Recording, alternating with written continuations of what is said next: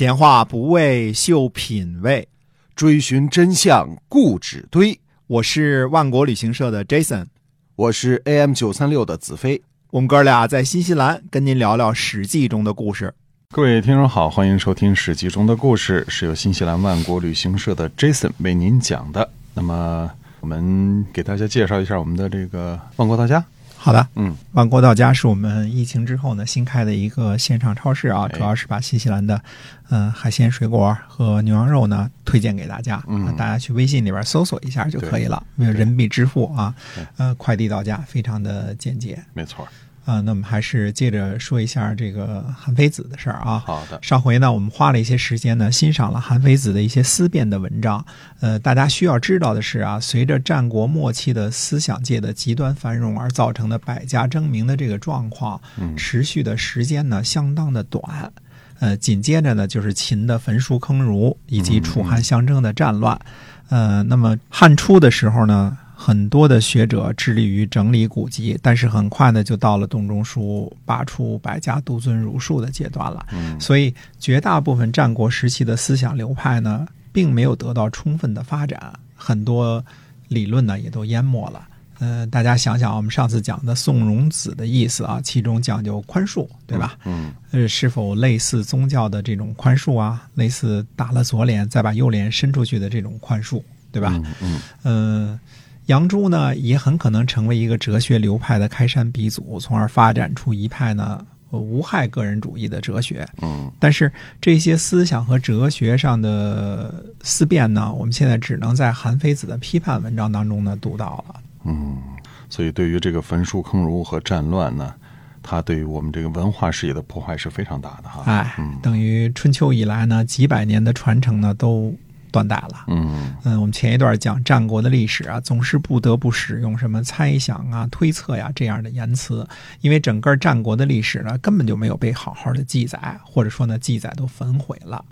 以至于呢类似苏秦这样重要的历史人物，燕国灭齐这样的重大的历史事件呢，都要靠着马王堆汉墓出土的文物才能辨析清楚一小部分。而韩非子的著作呢，由于是法家一脉啊，秦始皇喜欢，所以不在禁书的范围之内，因此呢得以很完整的保存。这也是不幸中的一个大幸吧。对。上回你说过就是再多讲一些韩非子的东西哈。对的。现在呢我们看一些韩非子的文章啊。韩非子说呢，说如今的学者呢一谈起国家治理问题呢，总是说呢给贫穷的人一些土地以充实他们匮乏的资财。现在的情况是呢，和别人条件差不多，没有碰上丰年，没有额外收入的利益，但有的人呢能够做到自给自足，这不是勤劳就是节俭的缘故。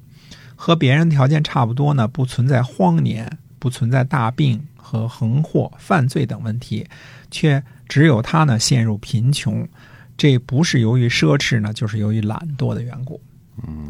奢侈和懒惰的人会贫穷，勤劳和节俭的人能富足。现在君主呢向富足的人征收财物去散给贫穷的人，这是夺来勤俭节约者的财物而送给奢侈懒惰的人。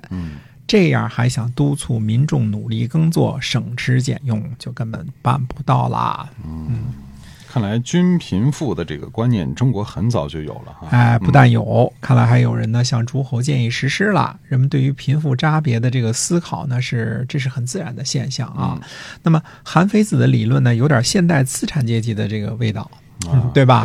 对。当然呢大家要注意啊，这种论调呢乍听十分有理，可是韩非子的结论呢恐怕也还是下得太早了一点。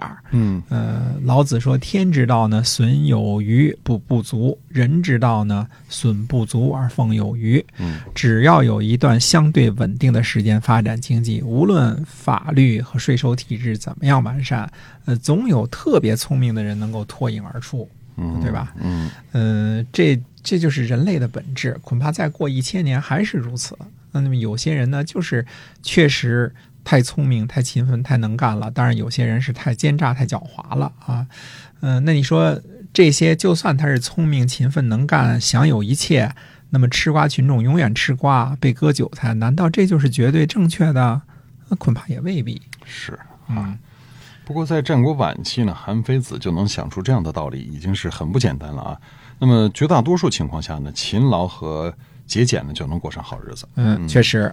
那么韩非子又说呢，说假定啊，这里有个人坚决不进入危险地区，不参军打仗，不愿拿出天下的利益来换自己小腿上的一根毫毛，当代君主呢一定会进而优待他，看重他的见识，赞扬他的行为，认为是轻视财物、爱惜生命的人。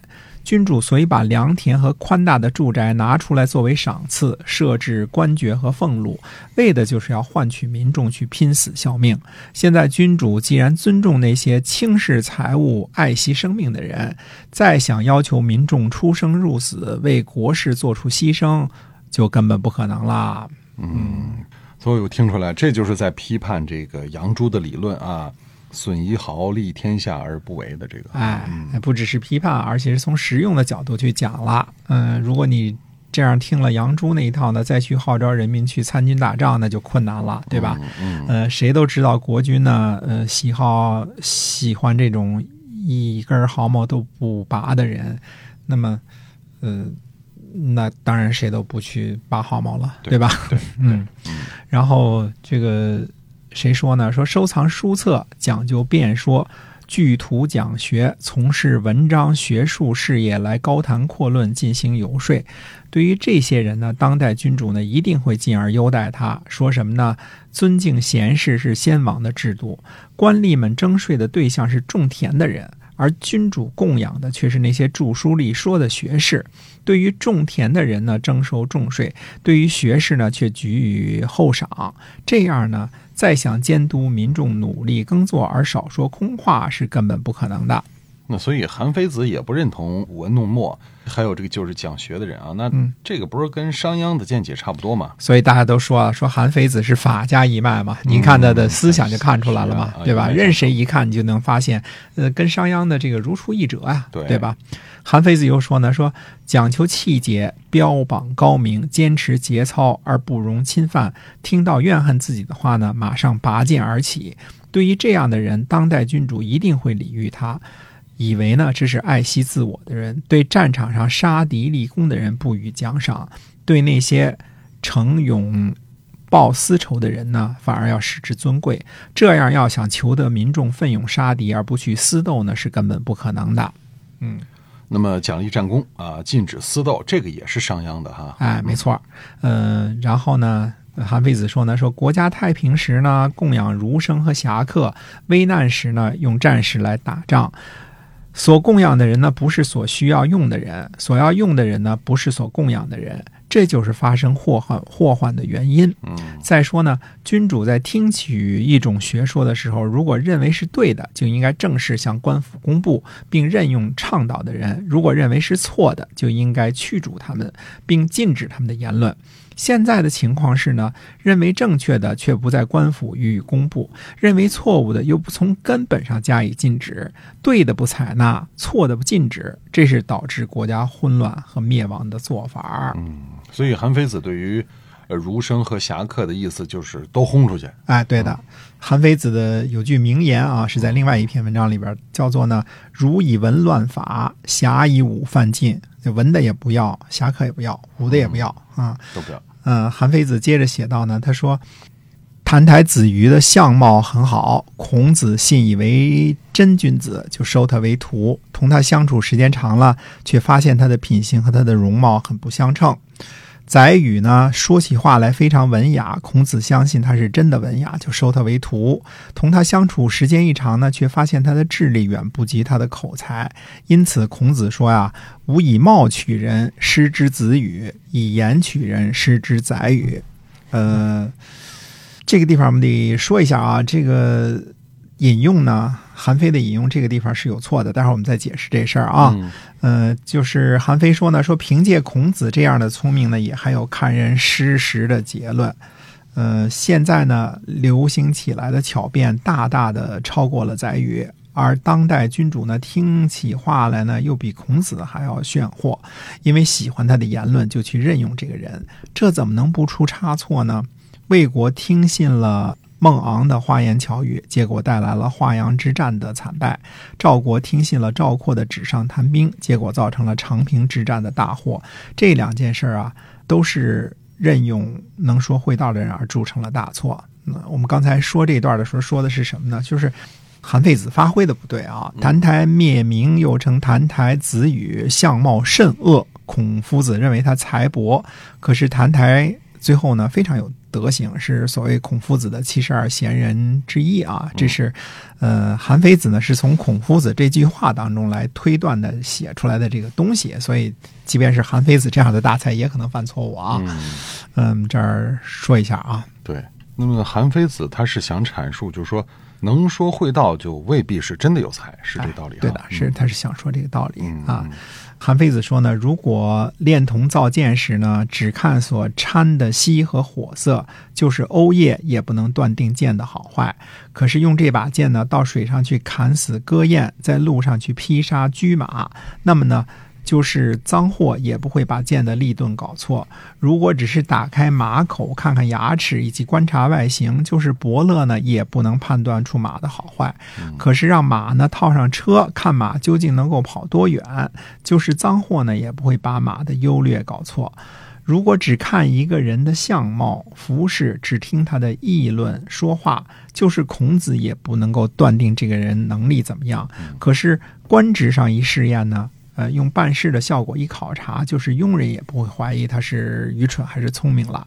所以明主手下的官吏宰相呢，一定是从地方官当中选拔上来的；猛将呢，一定是从士兵队伍当中挑选出来的；有功劳的人呢，必须予以奖励。那么俸禄越优厚呢，他们就越受鼓励，不断的升官晋级。那样官职越高呢，他们就越能办事，高官厚禄，公正公务大治，是真正的王道。对。那么上次听你讲，决定就是说，觉得韩非子这个人还挺有道理的啊，挺有意思的。可是他说别人不是的时候呢，分析的挺到位，就是到自己这个贩卖的这一套呢，就不那么招人待见了哈。这关键呢，看买货的是谁。韩非子的货物呢，就一个买主，君主啊。这些货色呢是就卖给这一人的所以普通人来说呢，那肯定不待见了，因为你是普通人嘛，你没办法嘛，所以你肯定不待见。这是卖给君主来对付你的，当然你不待见了。君主待见就行了，没错。那我们这个韩非的这个思想，看来还得再说一次啊，因为这是个很有意思的人啊。是，所以呢，我们下一集呢会继续跟您讲韩非的思想，希望您呢持续的关注我们的节目，同时把我们的节目呢分享出去，也多多的订阅和点赞。好，我们下期节目再会。